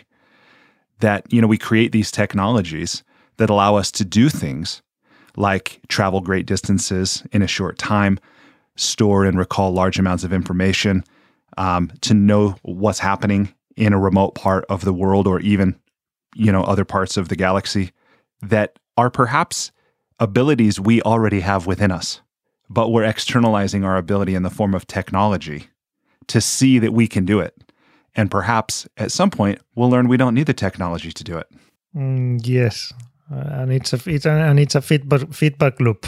That, yeah, like it's it's uh, we are making it, and then that thing is kind of showing us, helping control, us see, helping us, and sometimes is controlling us in weird ways. So we have to is this feedback loop that can be beneficial, but it can be also detrimental. It can, it can, it can be detrimental. Yeah. So that's where yeah that, awareness. that's a similar to money. It's like an external thing that it's a yeah money is a technology. In fact, it's something right. that Just humans like has, language or mathematics or music. It's a, te- eh, it's a technology that it's out there made by human beings and that's it's a tool and it can be used it can be detrimental or as you said it's like it makes it makes more of who you are. Or yeah makes or, or perhaps just exposes what's there helps us become more aware and so forth. And also realize like something more also realizing that the most important thing to have self-confidence that going back to the example imagine like an exercise is like you have to start your life now from from zero like zero zero dollars and everything realize that the most when you start doing this exercise you start realizing how important it is to have good skills and be able to do things. If you don't know to do anything then you are in a hard place. And if you know how to do things then you can start. And some people will argue and i think that's also true like being very well connected is very very important to leverage but these days with the internet if you have the skills you can slowly you can start mm, like yeah make making the money. And if you're very well connected then of course like the leverage then you can start much faster like with which i think that's true that's a reality. I've seen it in japan and spain very different different cultures but being very very being well connected it's always it opens weird doors in your life which that's a, another thing like being well connected is something that you can also i see it as you can start i i don't like the the word networking but it's used a lot these days. I like more like building relationships that build on each other and i believe in long term like it's like i don't expect someone to open me the door. But maybe 10 years from now this happens and then you get this call and then serendipity. I like serendipity. Yeah. Yeah i do too. I love that and then and then something else you write about about synchronicity. It's a beautiful beautiful concept. Well hector we're just about at the end of our time. Just a few last questions the first question is when did you first realize or maybe admit or acknowledge when did you first realize you were a writer? It was a slow process, but for me, it was about observation. I studied in university. I studied computer science and, and software. Basically, in Spain, it's called computer science, and it's a mix of computer science and software engineering. Yeah, you can imagine that's all very nerdy computers and a very you have to learn very logical minds, right? But I noticed that I had this tendency, different from other people who were studying with me, which I would write down very long explanations to try to explain things. And that got me an advantage in certain sub, how do you say, in certain exams that were more about writing. I was better at that. And I was also better at presenting and telling stories the third year in university, I created a website and I started writing in the website. And basically, that become that was an area that was that, that was becoming. It was starting to be. I changed the instead of, a website. Okay, now it's a blog. It was the beginning of blogs, so, and suddenly it became a popular blog in Spain. It's like a small community, so it's not that difficult to be. And that blog the first day, in fact, you can that blog. The first day I arrived to Japan, I kept writing in that blog. So at the beginning, it was thoughts about engineering and reading books. I was already so from the first day I landed in Japan, I I, I kept writing in that blog, and it became even more popular in Spain because on those times there was no YouTube, no no nothing no social networks so it was the first time that i think people in spain could see japan outside of movies. Like you have this image.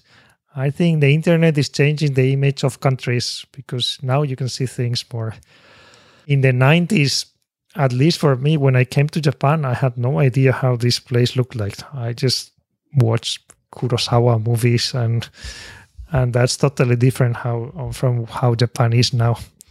So I was writing and writing and writing, and after two years of writing, like openly in my blog, which this, by the way, this is another website I have. Before you shared hectorgarcia.org, that's a very generic. I have a blog called ageekinjapan.com, which I is still alive and it has like like more than 10 years of content.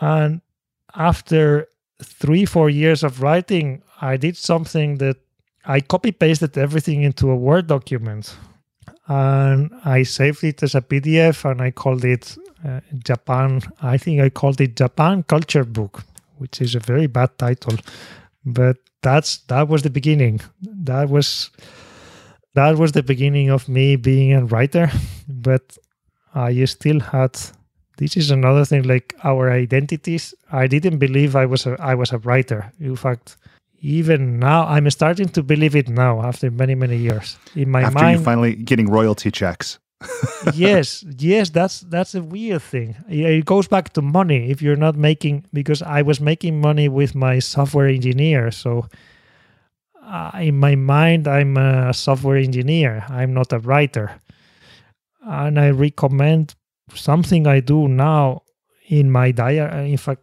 in my I try to use instead of writing goals for myself, I write my identity. I like a lot this new trend in self-help that you write your identity.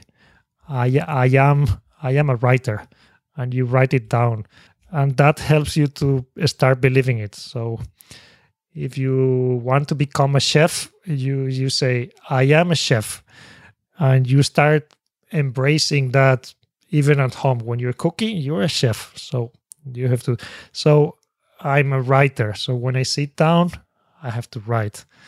And that pdf going back to the story like that pdf i sent to more than 50 publishers in in spain. No one answered except one and that one i'm very grateful for that they say yes because that that's that's the one that opened the doors. Like it's a very closed industry at the end of the day. And so and i was not i was extremely badly connected i was not i was but this sending cold emails it's a very underestimated technique and you don't need i got rejected like yeah more than like 50 times almost but only one who opens the door, then that, that that's enough. You don't have to care. You don't have to get depressed about the other ones. Let me just jump in right there and ask what how did you persist in the face of that rejection? What kept you going? I so for for me that that was a very I have vague vague memories. I sent all the email when I do these things. In fact, I'm very bad with this. I'm not a good person with uh, like doing cold i could never do a say i admire people who can do cold calls. I cannot really very like, so for me it's like i make a list of emails i write a template and i send all of them the same day. And and then whatever it happens. And most of the time it's not even a re- rejection. It's like it's just uh, no response. yes it's just no response. So it's like whatever so I do that with everything. And that first book, it was called A Geek in Japan and was later published in English. And it's still one of the, I think now it's a classic of, I think I would recommend uh, the Ikigai book is very nice if you are like want to think about purpose in life.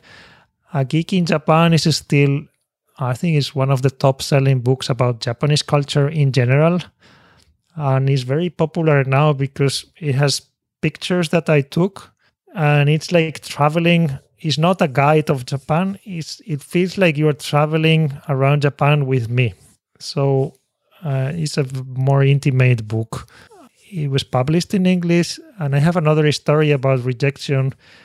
In the US my the English publisher they asked me to get in the US everyone wants uh, by the way, I will ask you in the future this. Now I'm having you you have to write the blurbs. Uh, someone important or famous. Uh, you need that sentence. like uh, this famous person read it and for me that was that was like okay, i got blocked like uh, the publisher is asking me this like i know no one in the us it's like totally i'm i'm a is my first book no one knows me in the us who do i ask and and i approached the problem in the same way i made a list of emails and I didn't know many people who were famous in the US, but I started with what I know, which for me was computers and software and everything. And I I I did something. I started sending emails to even so it was it is maybe people will laugh, but it was Bill Gates at Microsoft.com. And things like that. It was a list like that. That people I I admired. And of course, no one replied except uh, everyone will know at that time in the US, and I think now Larry Ellison replied me, like which was like with very short email. It was, I want to read your book, and I researched Larry Ellison. He loves Japan, so I try to target like I try to yes. Yeah, so he loves Japan, and he has a Japanese house he has made so I think that's the reason he answered. He answered personally without usually you get an answer from uh, how do you say like, like assistant. a gatekeeper or an assistant. But it was Larry. I, I thought that was very cool. So yeah. the rest was nothing, and he answered. And then he, in fact, he read the book and he wrote he, he wrote a very short blurb, which is now in the back cover of a Geek in Japan. And I think that made that made it. And it was and i forgot about all the others that rejected me. That is awesome. and another story i did the same for ikigai. I think for that one it went better because already people knew us. Mm-hmm. but i did for some people i i sent the book for example to neil gaiman and i never got an answer but then one day i think it was amanda palmer is uh, Neil Gaiman's partner, uh, posted a picture on Instagram with many books in a shelf, and Ikigai was there. So that wow. that was that was good enough for me. That's awesome. so, That's so, so great. So so you never you never know. Yeah, that is so awesome. Well, thank thank you for sharing that. So I want to be sensitive to, I want to, I want to be considerate of everyone, including Dallin, because I know in his time zone it's even later. and we don't normally record in the evenings like this. And we've gone a little over. I do have two last questions, and one of them might might be a bit of a long answer, or maybe not. You can tell me if you think it's worth answering. Because the two last questions I have, one is if you would if you would be willing to lay out for me your process of writing a book what it looks like now from whatever research, outline, drafting, editing. Like if there's a if there's a somewhat succinct way of sharing that. That's one question. And then the last question is just advice or encouragement you have for anyone listening who wants to finish their own book. So I think for the, there they say that there are these different personalities when it comes to writing. Uh, the people, uh, as you said, there are these keywords people this is used more for novels like there is the i think there is this word that you're the i forgot the you're the pantser and then there's another one. Like you plan everything from be, be, beforehand like a, like a planner you're saying? Yeah planner or you're figuring out uh, things along the way. And i'm more I, I think i think most of the people we are hybrids. I'm a hybrid I freak out a lot if I have to plan everything until the end because then all the fun is is I don't have fun in the process. I like playing more with throwing out. In fact, at the beginning is I have a folder. So to give very concrete, I have a folder. I have a folder in my computer that it's uh, it's called. In fact, I feel a little bit like yeah. The the the folder is called proto ideas so it's like promit like proto is like it's ideas and i have i have tons of files there mm-hmm. that could potentially become a book mm-hmm. but if they don't i don't call it a failure so it's a very low it helps because if you start just okay i'm going to write this book and you get stuck and then you stop then you feel like a failure right so but if you call it a proto idea yeah it's, it's okay. It can get lost and forgotten. Yeah. And usually what happens is that most of the thing in that folders are there and it just stays in my subconscious and maybe one day i go back and i write like one more page in that file maybe not. And at some point i decide and this that some point comes randomly in life. Maybe i'm having a long walk in a forest or in a japanese temple maybe i'm taking a shower. I was like okay i have to do this. And then then that the folder of that book that is a proto idea moves to i call it ongoing books.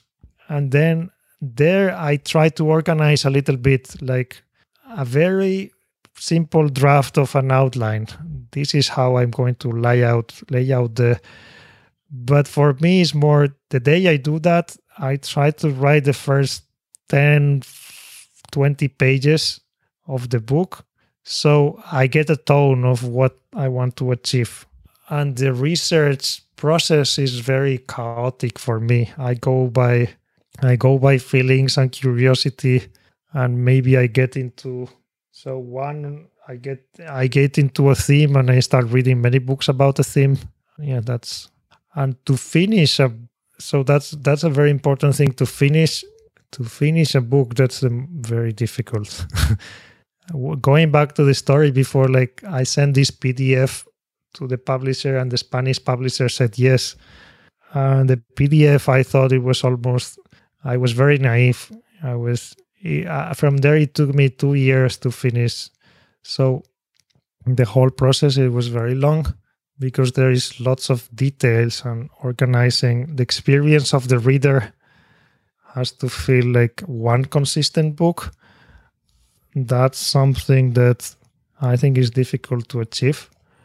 And you can count you can do all tricks to to trick yourself into you can count words and keep a word count. And when you are above like 40,000 50,000 words then you have a book but you also need like a conclusion of what was all this book about uh, so you need to write it down. So that's the process and the daily thing for me i i use the routine of i try to break down like when i start writing and when i finish i i always brew the same. I i have a green tea japanese green tea that I like. So when when i start having this green tea i know that i have to write no matter what. And that's and when i finish the green tea then i can and that's that's writing. You have to differentiate a lot between writing and editing. For me it's a very different brain. When i'm in writing mode i try not to judge myself or to overthink things. If something crazy is coming to my mind i just write it down. Even if it's not true i don't stop to do research is this true or not i will just okay this is what i think i will write it down and then for me, editing comes up more in the afternoons. I'm a morning person with this. So you have to find when your brain is more in writing mode and editing mode, which is very. Some people like you start writing at night and then and you edit in the morning. So you have to find what works best best with you. Okay, so you talked about this, um, the green tea and so forth, and uh, what I didn't hear you say in, in your answer yet is about where your co-author or your co-writer or your writing partner or collaborator or how do you what word do you use for Francesc? How do you describe uh, him? You use what we are using now because he lives in Barcelona. So the way we work is everything started as I told you in this walk that we were having in Japan and uh, I explained to him everything about Ikigai, and he said, "Okay, let's write together." So we, he likes coming. He's this type of person who likes his hobbies coming to Japan once in a while. Once, I think, once every year he comes to Japan, and every time he comes, we do like a writing trip, like uh, somewhere. We choose a place to get inspiration, and we have a purpose in mind. We have to write this book like uh, the ones you said before, Ichigo Ichie and Forest Bathing. So for each book, we go to a place to get inspired. But usually, what happens is that we don't write that much. We're enjoying the trip so much that we just have notes about inspiration. And then we, when he goes back to Spain, then we connect uh, once per week Uh, to do what we do together is not the writing itself, but we do editing. So his part and, and uh, usually is 50 50. We do the editing together, so it becomes unif. It's very, I think this, I should say that I'm proud. I don't know if there is an example around the world. It, I don't know what do you think, but our books are starting to feel like are written by one person yeah, I, I think Which, so. Uh, and, and, I, and I, realize I'm sorry sorry to, to jump in, but I, I do have that sense that it is a single voice. And I realize many readers might not even notice that, but many books that are co-authored will actually say like I, and then in parentheses it'll say which of the authors, right? But yours is just we throughout, and it sounds seamless. Yes. So I was saying, I I think it's one of the things that we're I think we're I have this imposter syndrome many times, but I think we are really good at that. Come like it becomes it's a unified. Uh, we we have become very good at that. And going back to what you said about good relationships, we've been very careful of keeping this like weekly routine and crafting. We are not afraid of deleting each other's it becomes a very unified voice. In fact, it has be- become so unified that I'm going to give you an exclusive. We have created a persona that we we are going to launch a new book this year that is going to be the author name in the cover is going to be called Nobuo Suzuki. It will be a book written by us. It's not secret, but we, we, we want to create like a only the really real fans will know that it's us. But as you said, a normal person will read Nobuo Suzuki and they will think it's a Japanese author. Yeah. But but it's not. And we are That's not pretending we are not pretending to be fake, but but we're trying to have even a more unified because it allows it's a struggle always because we cannot talk in first person in our books. So having this we're becoming Nobuo Suzuki so you'll be able so, to speak in so, first person. yes. So, That's so great. Is it nonfiction? Uh, yes, it will be. There, there is, I we created even a website. It's nobuosuzuki.com. And the first book will be called uh, Wabi Sabi. And it will be a book about yeah about wabi sabi, which is also another theme that we are. But yeah, basically having very good communication and if you want to write with someone else, you have to be your ego. Something I realize our egos are very, no, none of us are very, we, we don't care about.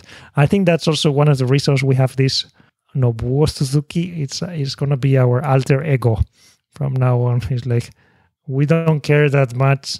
I don't want to become, be famous myself. I want my words to resonate in the world. Because I think being famous. That's beautiful. What are the characters? What's the meaning of the characters in this Nobuo Suzuki? What does it What does it mean? Uh, nothing. I just chose something that is easy. I don't know if it will be easy to remember. It's easy to remember for for people, and I also checked that there is no no other author that is called like this. So we are not trying to compete with. And the idea is to be to give us also more creative freedom because we can have a Nobuo Suzuki has a we we are adding a little some touches of uh, fiction like it has a but all that we have a rule that we we should not lie so Nobuo Suzuki has a cat my my friend Francesc has a cat so it's real we are we try to add things yeah. Nobuo Suzuki plays the piano, and Francesc is a very good. He he composes his own music and he publishes CDs in Spain. So we're trying to bring things from our life, but we can write in first person. That's awesome. That that's the that's so unique. Well, thank you for sharing that. Okay, final question. What advice or encouragement do you leave people listening with, especially those who are engaged in their own creative endeavor, and maybe especially if they are writing a book or if they want to write a book?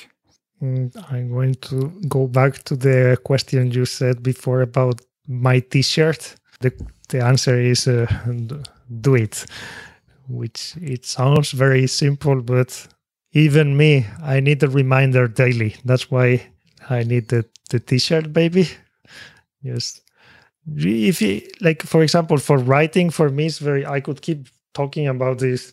It's very easy to break down if if you realize that a, book a book is, for example, the the book Ikigai has thirty. Is not that long. It's thirty four thousand words, which are very. It's but each word we made sure that each word the the first manuscript but was much longer.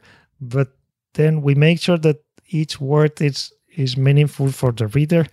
But if you realize if you break down for example 30,000 words if you write down 500 words so the, the message of do it you sit down you write 500 words every day. In in 100 days you have 50,000 words which 100 days is a little bit more than three months. So you basically have a book there in three months. And 500 words is probably what you're writing in text messages and emails every day. So it's not like you cannot do it. It's just you, you are not doing it. And, and not only you, but also me. Like this, sometimes we are blocked. And to stop that blocking, there are all these techniques. If you are blocked, for example, one thing you can do is to use even if you're not a morning person try to try to use in the when you wake up in the morning you, your mind is the weakest in the day so you can you can start doing something without really wanting to if you trick yourself into doing it so what i mean is you, you just wake up you you maybe you spend like one two minutes preparing a coffee but then you sit down in a table and you can even use a pen and a paper and you start writing. And this is this is a technique by I forgot her name is called the she's very famous in the US the morning pages. Uh, yes so I love that technique. It stops all your and then you, you start writing. And it can be the first lines can be I don't know what to write ah, I haven't woke up. Oh this coffee smells good. Oh maybe today. And then and then ideas start coming out. Oh but I have to write about my book. And in the in the first chapter i'm thinking about this and maybe and suddenly after five ten minutes you're writing contents of your book. And then you can get those pages and type them down in your i'm giving you ideas there like there are all these techniques too but the main one is do it. And you can apply that to any creative any creative thing and realize that another realization is to realize if you feel like when you see someone else that is much more you can call it successful or whatever you want you can feel overwhelmed. You're like i will need 20 years. Realize that that person was also at some point a kid and didn't even know how to write down a word or read a book Uh, i used that example with picasso.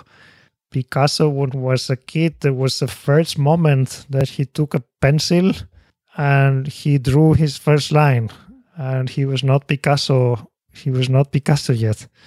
But he just did it probably every most of the days of his life.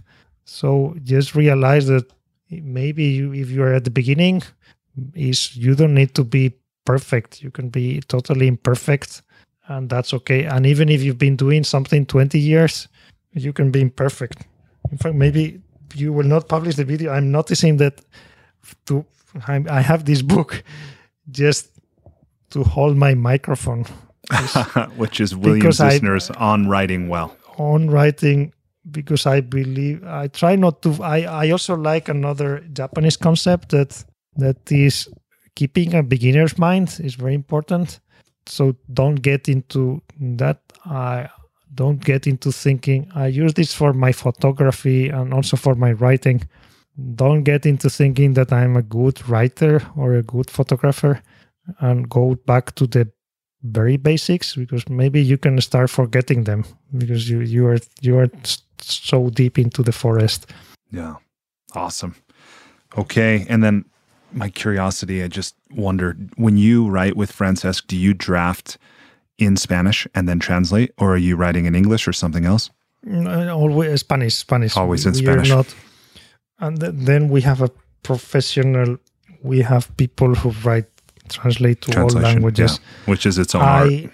Yes, I think what I've tried, I can. I think I'm reaching a point with talking about imperfection. I think I'm reaching a point that I have the confidence that I can write a book in English, but I would need a very good editor to to polish because you can you can feel that all the grammar and everything will feel very like okay this is a little bit weird because that's how the sentence is structured in in Spanish. My brain works in Spanish. Right on. Okay. If people want to learn more from you or they want to connect with you, of course they can buy one of your books, and I hope they do. I hope they buy many of your books. Hopefully also at their local bookseller. But if not there, maybe on Amazon.com or BarnesandNoble.com or someone online. They can visit you at hectorgarcia.org. They can find you on Instagram. Anything else? Any other thing you'd have people do? Yeah, th- those are the basics. From there, from the website, you can find the Twitter too. Awesome. And, and yeah, lately I use Instagram a lot to cool. put beautiful pictures of uh, Japan. Yes.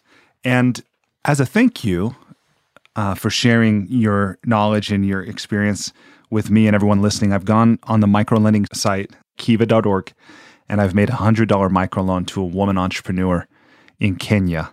Uh, her name is Teresa. She's 60 years old and she farms. So she'll use this to buy seeds and fertilizer to grow corn and she'll sell that to improve the quality of life for her her family and her community. So thank you for giving me a reason to to do that.